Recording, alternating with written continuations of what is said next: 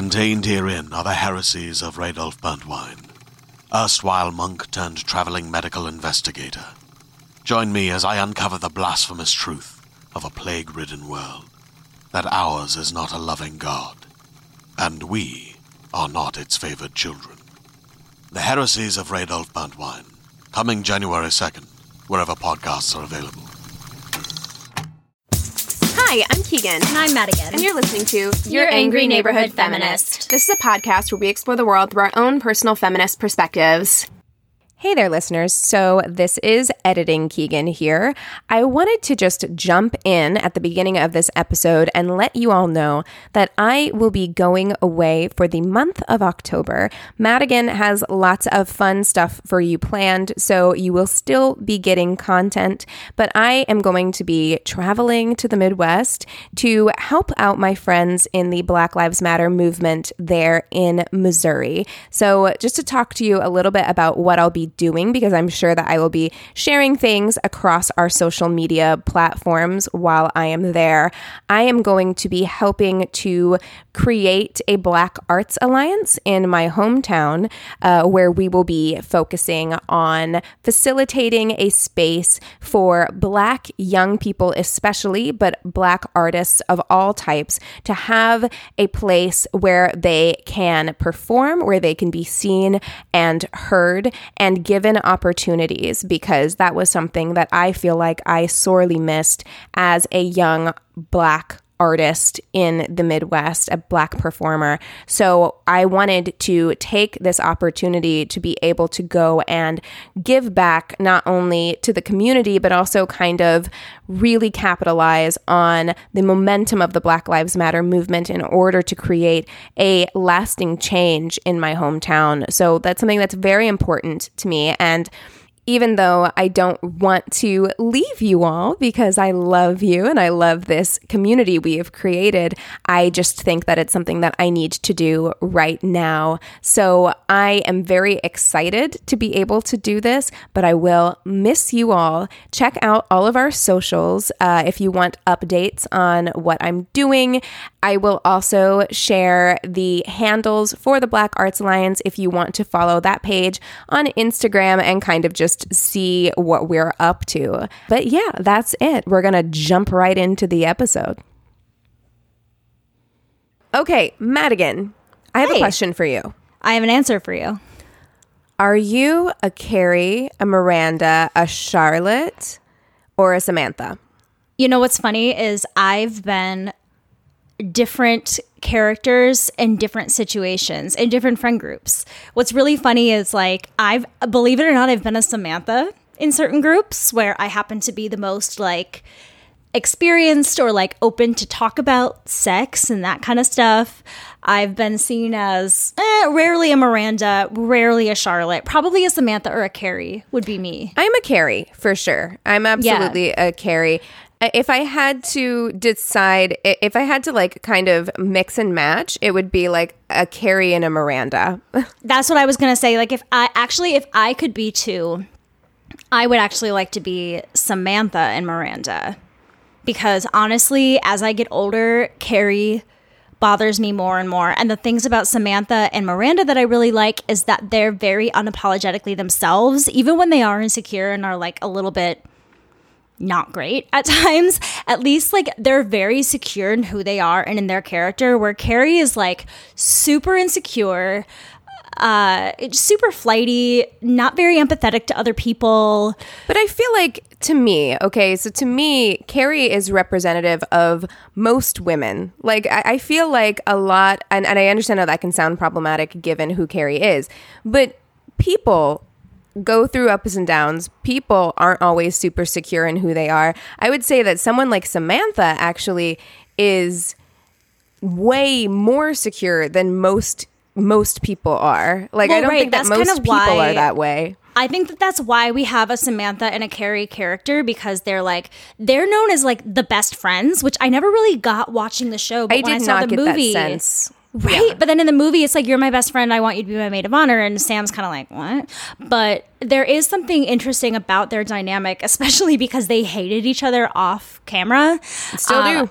Yeah, Yep. still do very much so. Um, but like, there's something about their characters that I think were so perfect for each other because Samantha pushed Carrie out of her like, you know, well, she pushed all of the characters out of their comfort zones and made them kind of like explore who they were more. Like, was she the nicest person in the world? No, not at all. She was not a very good friend most of the time, but I mean, all of these characters are incredibly flawed. So we kind of just jumped right into it. But We we, sure are talking about Sex and the City today because Sex and the City, for all of its flaws, right? We look back on Sex and the City uh, and we're looking at it through a 2020 lens, right? Yeah. And there are a lot of things that are wrong with this show. A lot Yeah. of very problematic things. I will say off the top, I like Sex in the City. I enjoy watching the show. I, I have watched it a couple of years ago. I watched the whole series through again. It has problems, and we're going to talk about Yeah. those problems today. I I got really into Sex in the City actually right before I moved to LA. That was kind of like my comfort show at the time and I had all the DVDs of the seasons back when there was no like Netflix streaming sites, people, and you had to buy the DVDs of your TV shows that you loved. Um, and I would just like binge watch it constantly. And I really really liked it, but I honestly can't really watch it anymore, especially because of, like Mr. Big just I can't watch him anymore. He just makes me so angry. And then there's other things about it that just like I can't sit comfortably with it anymore. Unfortunately, it's one of those shows for me that though I loved it so much at one time, I don't really like watching it anymore. Although the movies Oh, the movies are worse than the show. I know the movies are worse than the show, but I have to say, I have this weird tradition when I fly airplanes. when I fly, I like to watch movies that I've like seen a lot. I watch a lot of cartoon movies, but for some reason, almost every flight because it's always available, I watch the Sex and the City movie. It's just is interesting to me. Really? I see. I love that movie for the trash that it is. The part where Charlotte poops her pants and Carrie says that she Poughkeepsies in her pants is iconic to me. There are so many moments in the movie because it's like so much later on that I feel like I can relate to it a little bit better. It's a little bit more updated. And it's so funny, but I- I, I love feel- the movies. I love I feel them. opposite to you. Like That's I so feel like funny. the movies are so problematic. The Oh, show yeah. is problematic as well, but I feel like the movies to me are on kind of like a different level. And because they are more modern, I feel like they don't work as well. Like you can look at Sex and the City the TV show and realize the time in which this show took place, Right. right? And so it, you kind of have an, a deeper understanding. Like when I was doing my um, prep for this episode, I was reading kind of like what people from the show, particularly Cynthia Nixon and Sarah Jessica Parker, had to say about the Right. show now. And even Sarah Jessica Parker says that it doesn't work now. It no, wouldn't it work wouldn't work at all. There So would have to be a completely. Uh, it would have to be completely recast. Like this show, it, I don't think any episode would pass would pass the Bechdel test, even though this It- is it a show about four women. It's other just people have actually done that like they've actually done that analysis of all six seasons and Yeah. i don't believe that any episode or any scene really passes the Bechdel test. Um, I don't know because I haven't done that myself, like Right. with that in mind. I did rewatch a few episodes of the series in prep for this episode. Um, I rewatched the first two episodes of the se- series, and then I watched the episode where Carrie in season six leaves her shoes at um, or her shoes get stolen and they're Her four sh- her hundred and Manolo eighty five dollar Manolo yeah. Blahniks. Um, okay, so See, well, I want to say one thing really quick about Sex in the City before we talk about all the things that are wrong with it. The th- the reason why I think that we find such an attachment to the show and why it was so popular at the time. So, this show came out in 1998, right? Yes. So I actually, down. before we start talking about that, let me just preface by saying that I know we have a lot of very young listeners, and there's a, probably a lot of listeners who did not grow up with this show. I mean, you and I were very young when this show came out. Yeah, So- I mean, I watched it way after it was done. me too. Yeah, I absolutely did not watch it when it was airing. If anything, whenever I became a teenager, there were the um, edited, made for TV versions that were on like TBS that I would watch when it was in same. syndication. But so I wanted to kind of talk a little bit about the show for people who haven't seen it. So Sex in the City first aired in 1998. It was adapted from a newspaper column and book of the same name by Candace Bushnell. And it should be noted that even though this was based on the writings of a woman, the show was produced, and a lot of the writers and directors were men. Um, Yeah. So the show centers around four main characters, and they really do represent kind of like four archetypes of women. So you have Exactly. Charlotte, who is like the conservative Park Avenue princess, the most annoying one by far, in my annoying. opinion. Uh, and she is constantly on the look for marriage. You've got Samantha. She is successful, hardworking. She kind of represents this like um, 1980s kind of power suit. Yeah, woman. well, she is the oldest of them. Like they're all Charlotte, Miranda, and Carrie are a bit younger than Samantha. I mean, she doesn't reveal her age. I don't think until like one of the movies or something much later. Um, but it's known that she's like a bit older than right the rest well and that's girls. actually something i like about this show is that all of them are very visibly not in their 20s like very Yeah. visibly like very often in shows i feel like they have to tell you that a woman is in her 30s because women in hollywood especially all tend to look the same and they all tend to look very young whereas even in the opening of the of the show you can tell that Carrie has wrinkles. She is like fine lines, you know. She is very Yeah, very fine. in her 30s.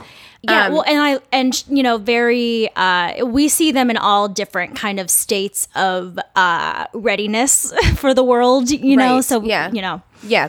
So then you have Miranda, who is this kind of like corporate, she would be considered kind of like the feminist of the show, Yes. especially in the early, early seasons. Uh, I feel like they were really trying to like hit you over the head with the fact that like she, she yeah, is she was supposed to be kind of like the voice of reason for the times that the other girls would maybe kind of steer off course. That doesn't mean that she was the best at that. I wouldn't necessarily even refer to her as the voice of reason, but compared to the other three women, she's kind of the one that tends to bring them down to reality a bit more. Right. I mean, somewhere between her and Carrie, I feel like, because I feel like Carrie sometimes has to temper Miranda. Um, Yes. Or at least that's what the show is trying to make you believe that, like, oh, Yeah. Miranda is too. Like picky, she's too She- like she needs to let loose a little right? bit. Yeah, so she has to like loosen up. Um, and so then then you have Carrie, who is the kind of like combination of all of these people, right? Like she is idealistic and romantic like Charlotte, but she's glamorous like Samantha, but she's witty and has like a very dry sense of humor like Miranda. So Yeah, and sh- and she's a writer. You know, she's kind of got that intellectual property to her as well that kind of makes her, I feel like, associate herself with Miranda a lot. Like she really is the glue that holds all of these friends together. Like if Carrie wasn't there, would these I don't women know be if- friends? Probably Yeah, not, because they really it's- have it's- very little in common. and you don't always see because the show is about Carrie, you don't always see the women alone with each other. I mean, every once in a while, but you wouldn't normally see Miranda and Charlotte. I feel like. I mean, it's been a while since I've watched I think the you- show you, do. consecutively. You, you don't see them together, right? So you the show like will alone together. alone together yeah so like the show will focus on other storylines but typically those other storylines have to do with their partner so you will Right. find yourself alone in charlotte's apartment but it's usually like charlotte's apartment with her husband and it has something to do with their relationship usually Exactly. like there Well- you don't usually see yeah samantha and charlotte just hanging out Yeah. So another way that I kind of want to like let people understand the show a bit if you haven't watched it or if you weren't alive when it was on. This was kind of like maybe this is even too old of a reference, but it was kind of like the girls of its time where like there were these women that you know uh, women in the audience felt like they could connect to in some way. They Right. could say I'm I'm a Miranda, I'm a Carrie, I'm a Samantha. Um, I'm a Charlotte. And it was a way, it was almost kind of like this weird guidebook, especially I feel like for young teen girls. And that's where I feel like the first problematic thing kind of comes up because Carrie is a writer. She's kind of like, she's not really an advice columnist because I don't think she She's responds. a sex columnist. She's Yeah. a sex columnist. Thank you. So she writes about like relationships and sex and things like that. And, you know, the episodes kind of, you know, obviously fall around that. But sometimes a lot of the advice that she gives, I would say, can be a bit problematic. Right. But here's the thing also. Within the context of when this show took place, like look at the covers of Cosmo magazine in 1998. Like the advice that was being given to women was advice like this. Like it wasn't Yeah. it, it- we can't w- watch it and say like, "Oh, well, that was good advice" because that's the advice that women were getting at that time. It yeah, was like it was interesting. There was a lot of um a lot of blame I feel like going on with sex, even though this was a sex column and it was openly talked about. You know, there's a lot of uh, negative discussion around sexuality in the show, even though it's supposed to be very welcoming. You know, there is a big issue with bisexuality in one of the episodes. Um, there's even like pressures from other women to perform sexual acts that they really don't want to, but are encouraged to do so to please their man, to stay with them. And I think things like that, especially, you know, having watched it when I was like 17, 18 and on the cusp of like having adult relationships, I had this kind of um, idea in my head that some of the way that these women were being treated was okay. Even though looking back on it now, I'm like, oh, I totally saw that as being okay when I was young. Right. And I know that's not cool now. Absolutely. You know? okay, so let's kind of get into talking about some of the issues with the show. I want to Let's wrap up the episode with talking about some of the ways in which, while the show is flawed, there are positives about about this show, especially for the time that it was created. It was Yeah. groundbreaking. So we'll talk about those things kind of at the end to wrap up. But like, let's just get into talking about um, some of the issues with this show. So for me, one of the most kind of like striking, very, I mean. On its face, very prevalent, prominent problems with this show is that there is almost no diversity at all. It is another Right. one of these shows that took place in New York City. And again, there's also I in a lot of the articles that I read, I read quite a few articles for this episode. There's a good point that's made that this show gets a lot of heat for things that other shows did that they don't get as much heat for. It. So, for instance, like Seinfeld doesn't get as many articles written on it about how many problems there are with that show, um, even though that's also a show that takes place in New York and has almost no black people in it, um, or no people Right. of color basically at all. Uh, and so there is kind of this theory that people have permission to harp on Sex in the City more because it is a women's Yes. show. Well, I totally agree with that, but I also want to say that the times that there is representation bad. and people of color on the show, It's very bad. It's really bad, and that's the thing is that yes, there I. I, you know, I've watched all of Seinfeld. I'm not really recalling specific stereotypical times, but there's got to be. It's a comedy in the 90s. You know what I mean? I'm sure there were people of color that were made fun of on that show, but The problem with Seinfeld is that there's just no representation at all. Well, Like, right, that's, and that's- kind of the problem. and there. that's the thing is that like I just don't recall there being any characters, but on Sex in the City, I very vividly remember certain characters, like specifically the episode where Samantha dates Chivon. Like that episode. well, the reason the reason why that mess. episode is brought up is because it is almost the only episode. I mean, another character who is black uh, that has any kind of prominence at all in the show is not introduced until the final season when Miranda dates Blair Underwood. Right. So it's it, the reason why that ep- again. I feel like this comes up a lot. I feel like after we watched. Um, after we watched Disclosure, that line rings in my head so often where it's like, if there was more genuine representation, then having one episode where it was handled badly wouldn't be a problem. But they specifically Exactly. wrote an episode. This this is something I really do have a problem with this show. They specifically wrote Yeah. an episode that centers around a couple of black characters that we never see again, and they wrote one as a hysterical, angry black woman.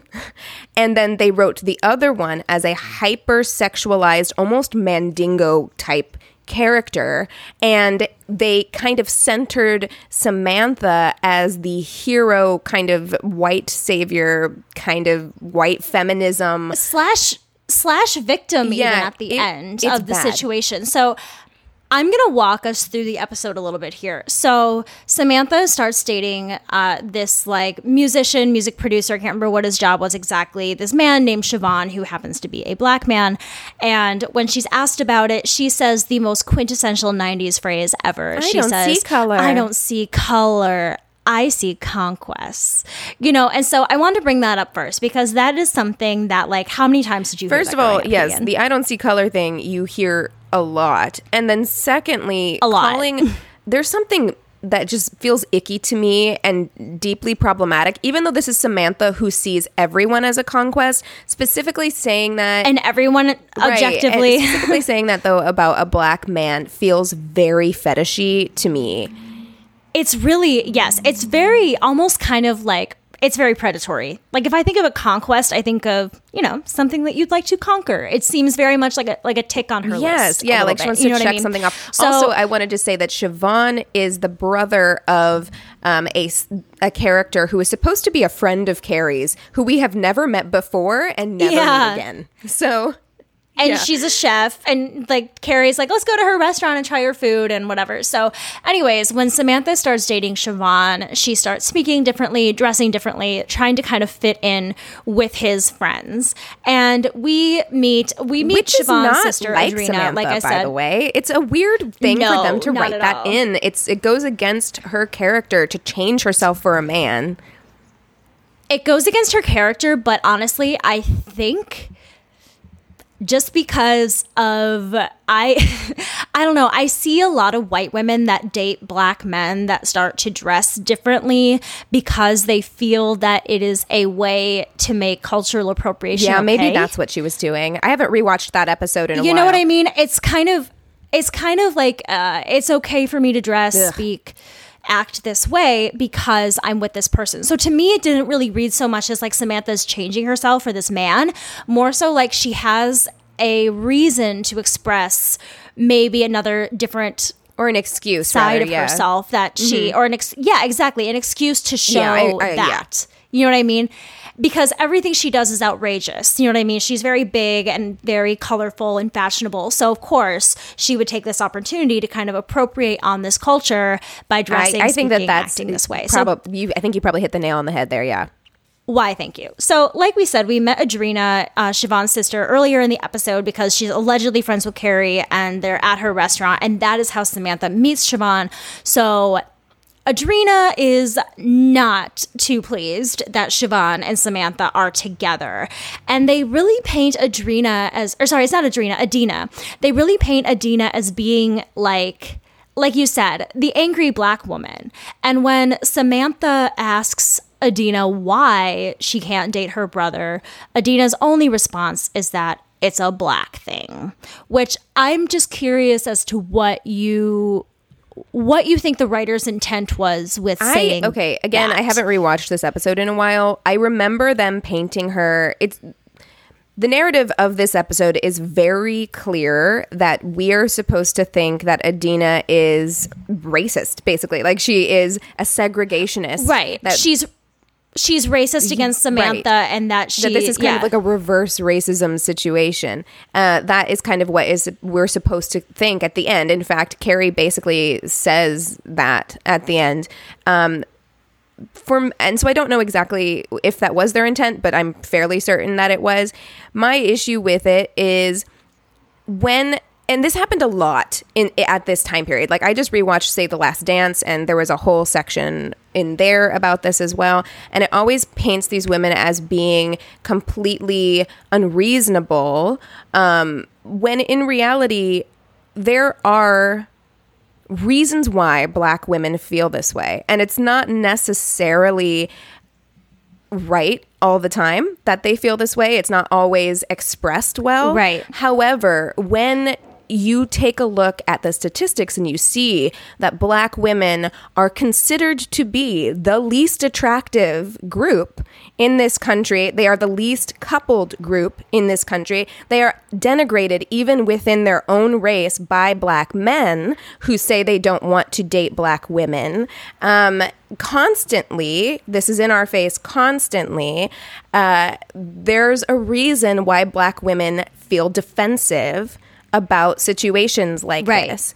And and that's and that's like stories that I've heard before. And that's why I was curious as to what the writers intent with that line was because I have heard a lot of times that there is a protection um, of black men with black women culturally.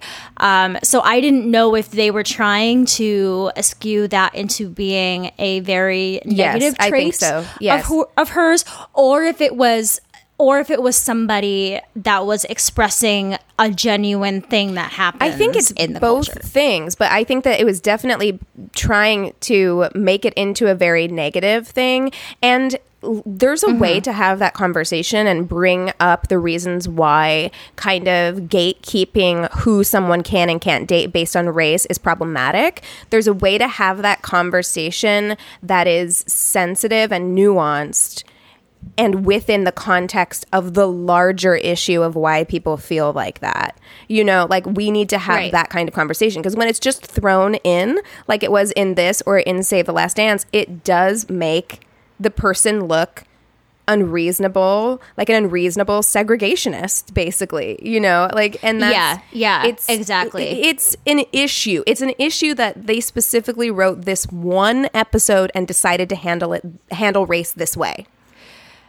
Yeah, exactly. And this is the only black man, I believe, that Samantha that we know of which is wild because she's had sex with like hundreds of people. So to make it this thing where it's like this is my one like again you live in new york. You're Yeah. telling me a person like Well, that's exactly- like, like samantha a self-described trisexual who will try anything.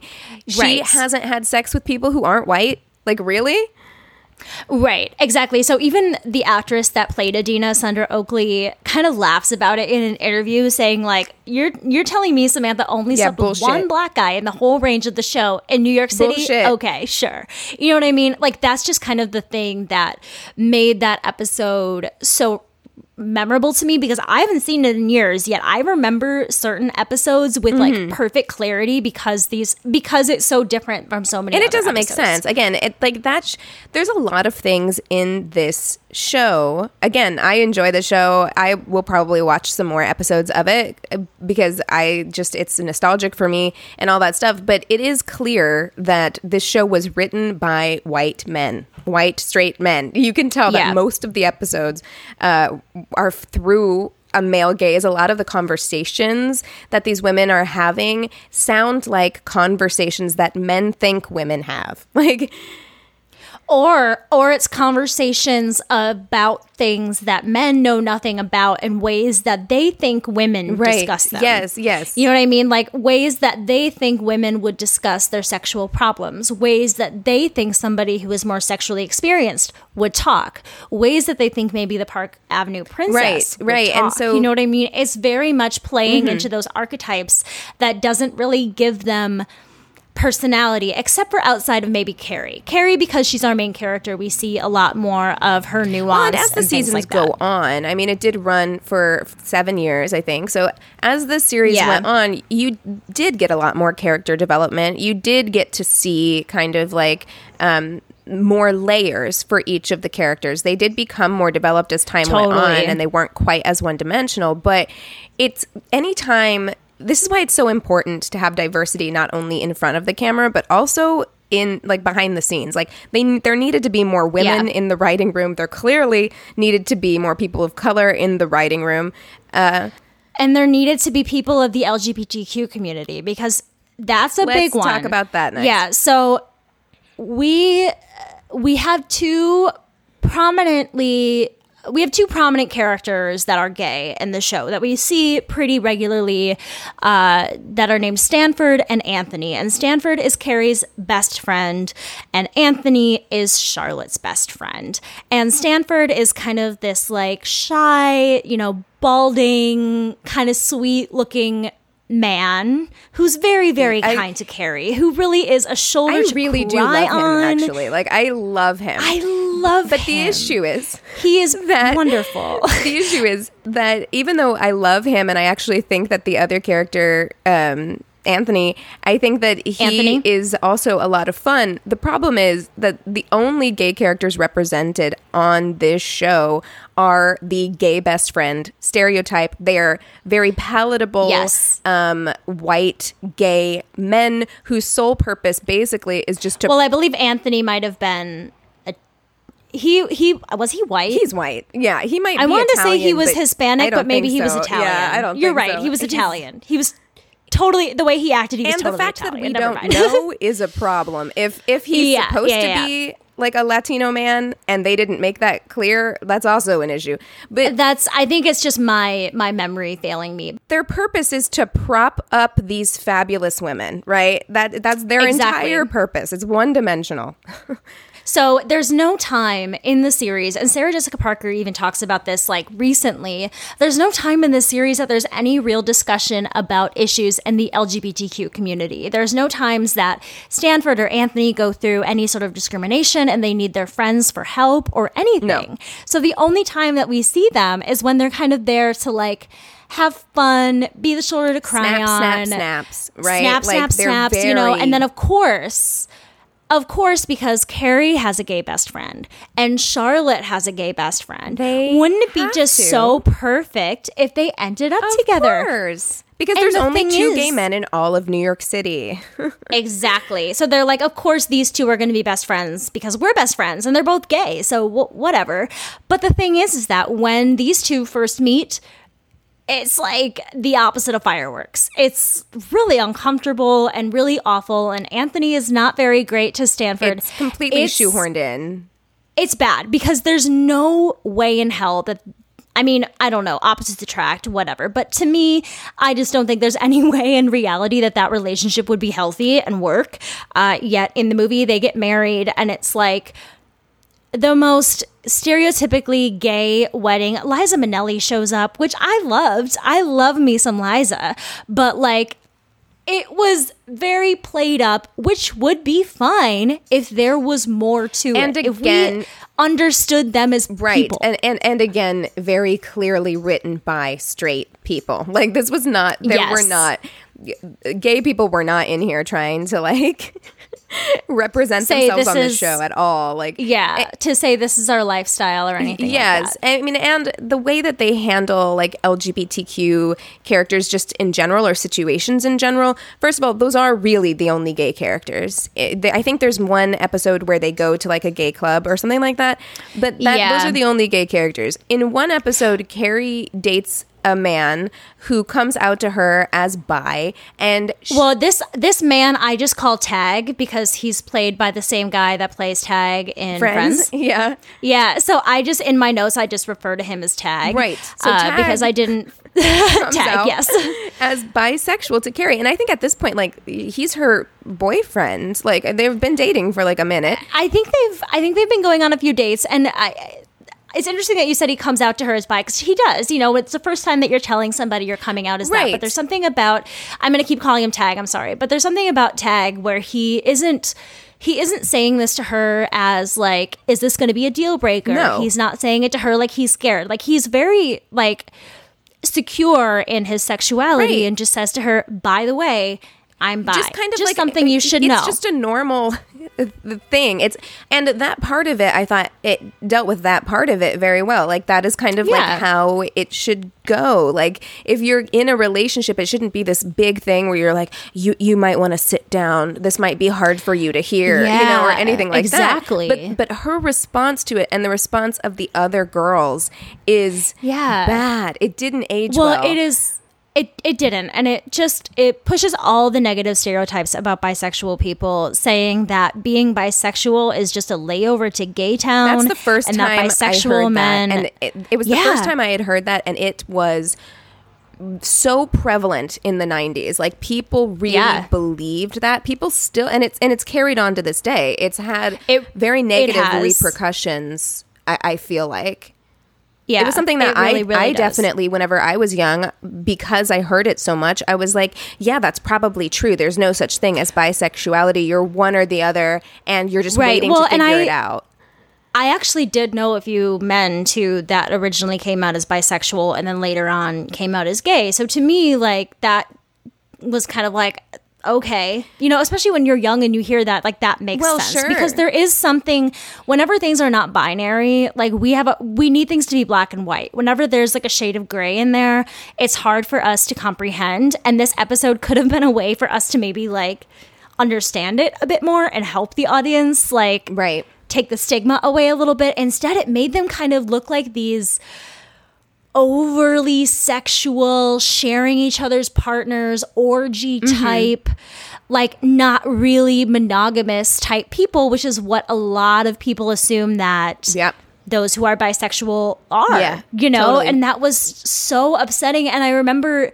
Was Alanis Morissette in that episode? For some reason, I feel like Alanis Morissette is in She's that in one episode. I can't remember if it's that one or not, but she is in an episode. Yes. I watched her on Curb Your Enthusiasm last night, so maybe that's why she's coming into my head. I, I didn't rewatch this one, and I actually didn't find this in any of the articles I read, which is kind of strange. There, Really? Oh. no, not this, but there was an oh. episode where Samantha dates a woman for like one episode. no, it's more than one episode when she dates Maria. Is that right?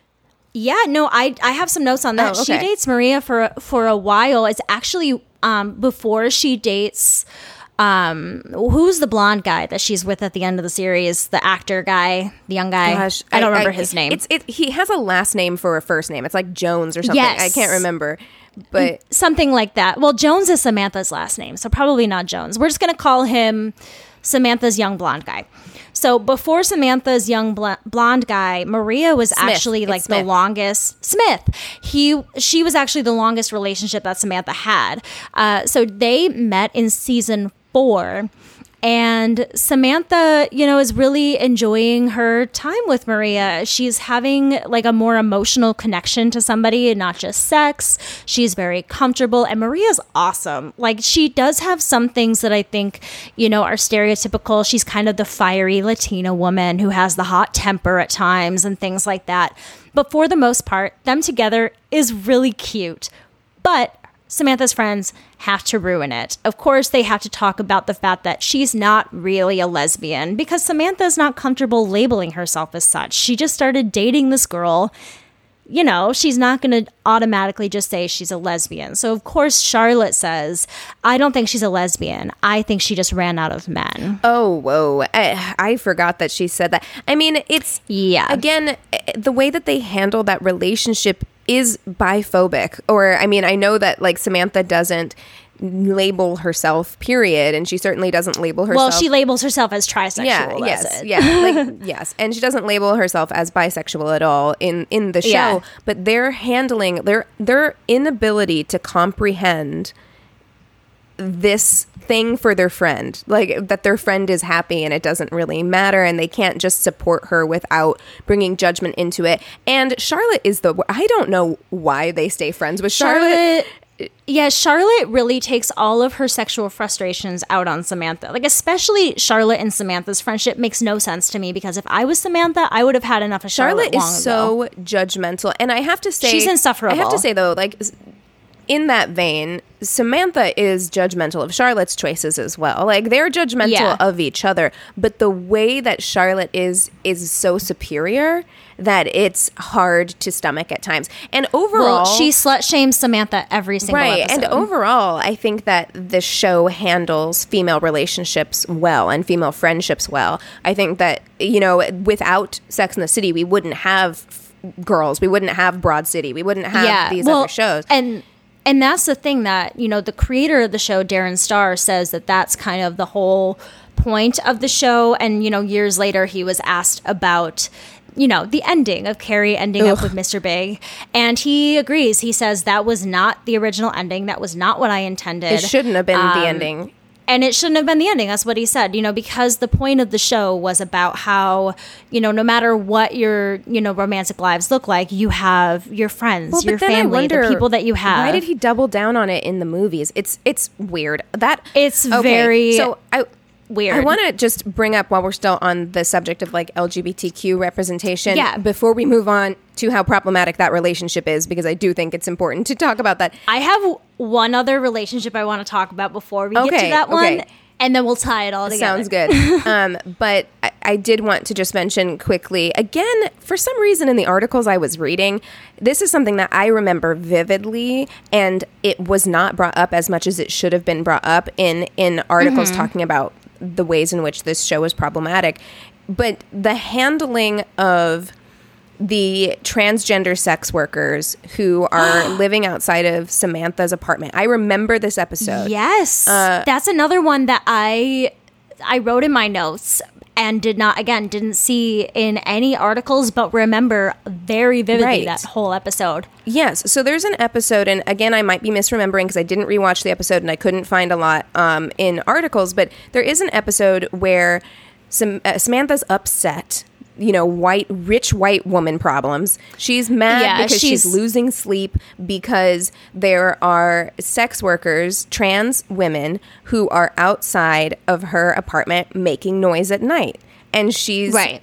upset about this and she's complaining about it. And in fact, this is a slur. It's not my words, it's hers. She calls them trannies, Yeah, right? And basically is upset that she is a rich white lady who has an expensive apartment who has to Well, deal yeah, with she had like just moved to a new apartment that was supposed to be in this like up and coming great neighborhood, and she feels like the fact that it is so tone you know deaf. what would be seen as like quote unquote low life it is so in her eyes tone would be outside. to it's so dismissive of the issues that Yeah. trans people face and the violence that they face Especially and she gentrified this fucking neighborhood like you came into the you came in to their neighborhood you're pricing them out pushing them out of their own neighborhood. Like it's so tone deaf the way they handled that whole thing. Yeah, and I mean, we know now. I mean, you and I know now. You know the issues of the transgender community, especially when you know they have to turn to sex work and homelessness and all of those things. Sometimes it's a choice, sometimes it is not. So the fact that, especially that they're showing you know trans women as sex workers and they're not mentioning any of the hardships surrounding that or having Samantha even kind of come to light and have an understanding. Right, they're depicting that's them- not how they they're pitting them against each well, other. and yeah. they're depicting them as like a nuisance, like as a problem to be solved, right? Right. Which is, I, I don't know. I really hate the way that they handled that, and I remember it ending with them becoming like friends or whatever. But they kind of like begin to appreciate each other, which is, I guess, a, a resolution for the episode, but I think a really missed opportunity. yeah, absolutely. Yeah. So before we start talking about Mr. Big, I want to talk about something that I found truly shocking to my very core. Did you know that there are articles aplenty about why Aiden is problematic? Excuse me. wait a second though because this like Um, glass shattering in my head blew my mind okay so do you know the instagram page every outfit on sex in the city amazing. so yeah, like anybody who watches that show, I feel like follows that page. It's just like a great Instagram page to follow in general. So in October of 2018, that user pointed out that Aiden was actually a manic pixie artisan boy. Okay. which sounds like something they made up, but I totally But like, I a male see version of like a manic pixie dream girl situation. Yes. With a, with a lot of toxic masculinity. So here's some things that they pointed out about their relationship that are actually really good points. He told Carrie that their relationship would be over if she smoked cigarettes. So this person in the article said it's fucked up that his love for her is contingent on her ability to conform to his lifestyle. So while smoking cigarettes is bad, and encouraging your partner to not smoke is not a bad thing to do. But the fact that throughout the relationship, Carrie's behavior is very contingent as to whether or not they can be together. Yes. And yeah, especially something like smoking. Um, it's fucking hard. I quit smoking for my ex, and it made me really fucking bitter. So as soon as we broke up, I started smoking again, and now I wish I hadn't. But um, Well, here's here's, know, here's I the thing. My grandma died of lung cancer. I Yeah. I don't like smoking. I hate that a lot of my friends smoke. Um, Anthony smokes. He quit smoking for like two years, uh, and then he kind of like went through a very stressful time, and he went back to it. I have made it very clear to him that I don't like it that he smokes does that mean I'm going to break up with him? No, it doesn't. Because one, I have an understanding of how difficult it is to quit. Two, it's his life and not mine, and he understands the risks involved with smoking, Yeah. as do all of my friends who smoke. Um, and so it's it's not reasonable. I don't think if that's a deal. I don't think it's reasonable. If that's a deal either. breaker for you, then you can express that and just say like Yeah. I. I really can't be with somebody who smokes. So you make your own decision about it. Right. But just to know that like that's where I stand. I think that's a reasonable right thing. you just can't be say. threatening about it well yeah and this is another example like so when i went through my breakup was also the time that i kind of reconnected started talking to max again and i that was when i was smoking actual cigarettes i'm even worse now and smoke a Juul i'm so sorry i feel like such a tool um i just rhymed but um he didn't really even say anything to me initially and it wasn't until after we've been dating for a bit that he's like you know this is usually like a deal breaker for me. I really don't like the smell of cigarettes. I have a really hard time with it. Um, and he still you know he definitely gets on me about how often i use the Juul and things like that. And i'm appreciative of it. But it also is something that like when you have an addiction to something it is so sensitive when people bring it up. And it's really hard to let go. Like when i quit the first time it was a mourning process. Like it was hard. And i went through a lot of really emotional feelings and i think that's something for someone that's never smoked that you can feel really high and mighty about but as somebody who's trying to actually kick the habit it can be really really hard for some people especially someone like carrie who smokes like a fucking Well, and chimney. the bigger point, the bigger issue is like Yeah. I don't like that Anthony smokes. However, my love is not conditional. Right? Like, Yeah. whenever you are with somebody who you love, it doesn't mean that you can't have expectations and high standards and things that are deal breakers for you. However, like, you choose, you choose, love is a choice, and you choose to Yeah. love someone through the ups and downs. Uh, and you choose whether or not that's something That you can for deal your with. relationship Right. that it works but it should not be a it threat. should not be a threat. So Carrie is shitty because she had an affair with Mr. Big and cheated on Aiden, which is not okay. It's really fucked but up. also, It really is. It's her her affair with Big is the worst thing ever, and we're going to talk about that when we talk about Mr. Big. But to kind of like get back at Carrie. Aiden kind of insinuates that he might want to sleep with a bartender at the bar that he owns, which is just like Petty. emotional warfare it's petty to and me. It's these- so uh, petty. how old are these people like guys they're in their 30s or Yes, 40s at uh, this yeah. point. I don't know. like, Like, late they're late 30s bare minimum they're not like young adults because this a lot of this sounds like young adult discussions. Um, this one really bothers me. He seemed relieved when Carrie lied and told him that she never had an abortion. That's an episode that is re- a really interesting episode to look at when she remember you know she thinks back when she was younger and had an abortion and never told the guy that she had gotten pregnant with. And it was something that was brought up in her relationship with Aiden and she started to feel really guilty that she never told um, you know the man in the situation that she had an abortion. And so when she realizes that Aiden would judge her for it she lies and said that she didn't have one which is really sad. You shouldn't have to lie to your partner about something like that. Right. But you know what? She as an adult shouldn't have lied.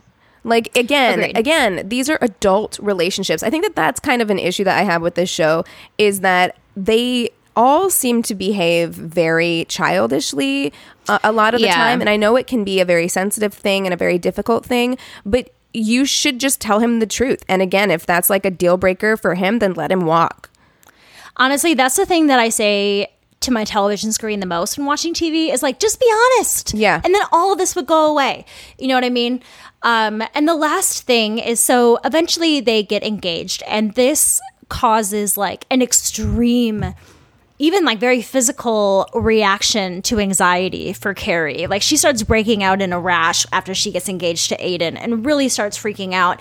And he kind of like ambushes her with this shotgun wedding and is really, really pressuring her to get married fast, even though it's very obvious that Carrie is having a really fucking hard time. Yeah. And that's something that looking back, it wasn't something that I, none of these were things that I ever really thought about when thinking back on the show. But now thinking about it, I'm like, yeah, that's the the two of them were not good for each other. Like, do I No, think they weren't compatible. Aiden was of the people Carrie dates on the show. I think that Aiden was probably the best guy that she dated, but the two Yes. of them were not compatible. They didn't Yes, and the respect whole- each other the way that they should have respected the way two adults should respect each other in a relationship. Exactly. They they try to change each other a lot. You know what I mean? One one example of that that po- pops out a lot is when Aiden takes Carrie to his cabin, and Aiden really kind of throws her into the deep end with cabin life, and Carrie very very obviously hates it. Like there's no compromise there. They just don't seem to understand each other. One Yeah, it doesn't make sense that they would date the way that they did. It really doesn't.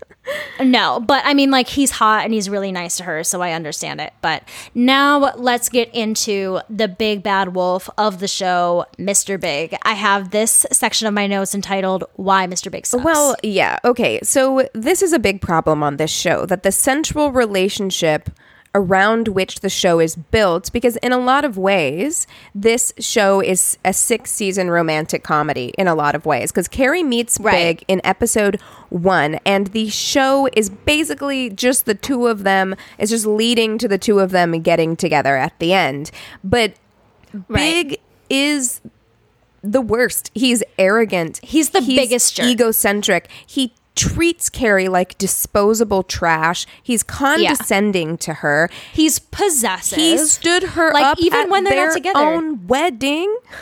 Yeah, and I just I don't I don't. So let's let's go through this a little bit. So first and foremost, he is emotionally detached as fuck. He doesn't have any like you said. He treats T- Carrie like trash. He doesn't put her into into consideration at all with his life or their life in a relationship. I think it's in the first season where he's like, "Hey, I'm moving to Paris," and she's like, "What about me?" Or "Can I go with you?" And he's like, "Nah, you got to stay here." Like that's heartbreaking. Right. I mean, it's But it's it also- kind of established from episode one because I did rewatch the first episode, and it's kind of Yeah. established from episode one that he is in the position of power and authority because he, you know, only dates models. Like that's established. Samantha says it in the first episode. Like he only dates models, and he's like they actually refer to him, which did not age well. They refer to him as the next Donald Trump, but much better looking. So he's Yeah. extremely wealthy, and he holds Yeah. all the cards. And you're supposed to He kind does. of like just accept that. And Carrie is supposed to just accept that she managed to Yes. land this catch, and so whatever he And does to her is fine. And this is the reason that I can't watch the show, to be completely honest. And I feel like I've said this a lot, but Mr. Big reminds me of a really shitty guy that I was with for a very long time in a lot of ways because of his possessiveness and being so emotionally detached, not really caring about the other person at all. But at the same time, I really associated with Carrie having this like almost like worshiping quality to Mr. Big because he was so successful and people saw him as handsome and desirable and other women wanted him, but he wanted her. And that was something for me that even though I knew that I wasn't being treated well, I was wanted and I had this kind of almost status symbol of being with him that made me feel good at the time that made me feel secure. So I think for someone like Carrie who, you know, is very flighty. You know, she kind of lives from whim to whim. She's a writer. She Well, doesn't really have a lot of money or security. Yeah. And I think there is something about this man that you know that I saw as a young girl that maybe she sees even as a 30-year-old woman as a way to kind of help her in life and in society and help her be stable in some is ways. also very consumerist. We haven't even touched on that, or we're not going to have time to really go into it. But this show is so capitalistic um, that Yeah. to me also her relationship with Big and part of why I don't think she wants to let it go is because of the implied status there of Oh, yeah. being with somebody who is this rich up and comer New York man because everything about these women they all have massive apartment apartments in Manhattan. They spend Right. hundreds and hundreds of dollars on shoes and clothes and very fancy restaurants and bars. And so I think that and I'm not blaming Carrie for this because I, I totally understand how people can get wrapped up in this like perceived status in a relationship and like what that offers you and it allows you to stomach or accept things that you really, really should not. Yeah, exactly. And he really put her through this all throughout the series, even when they weren't together. And that's something for me that's also really triggering. He just never could let her go. It was very stalkerish, like, especially the episode where he shows up at Aiden's cabin. He is distraught because his model girlfriend, who's like super famous, broke up with him. And so they're writing about him in the tabloids, and he's like super insecure about it, and he's super drunk. So he shows up to his ex girlfriend's current boyfriend's home. And Stop just kind of like women as emotional labor. We're not fucking therapy centers, okay? I know. And it's really bizarre because like Carrie almost takes this as like a reprieve from her miserable cabin stay and is kind of like cool with Big. It's being again there in a very way, but disrespectful not- of her relationship with Aiden. It's incredibly Aiden is- disrespectful.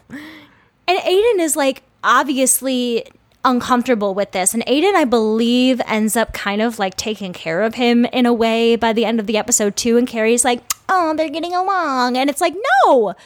You should have sent him home. He's so Immedi- I would've slammed the door in his he is face. so entitled, and like we're just supposed to accept that. I it's it's it, Right. And the Well, fact and the that they doubled down on it in the movies and like.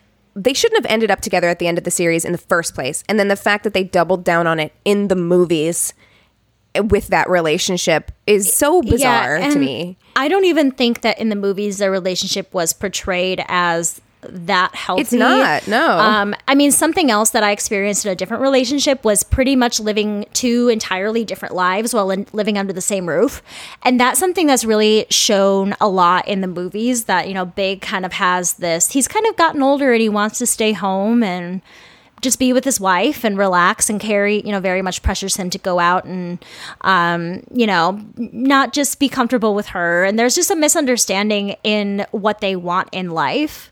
So they live very separately. Well, it just doesn't seem, okay. you know, she goes off on vacation with her at girlfriends the in both movies. Root of this, I feel like I feel like a big problem with this and why why this is happening in the first place, this relationship, is because this show is so heteronormative and it is uh-huh. so fixated on the idea at the end of the day with all the talk of sexual liberation and independence and you know being a strong independent woman the goal of all of them with the exception of Samantha is to find a man and get married like whether Yeah. or not that's actually right for them because i would argue that it's not right for carrie. She doesn't need to get married.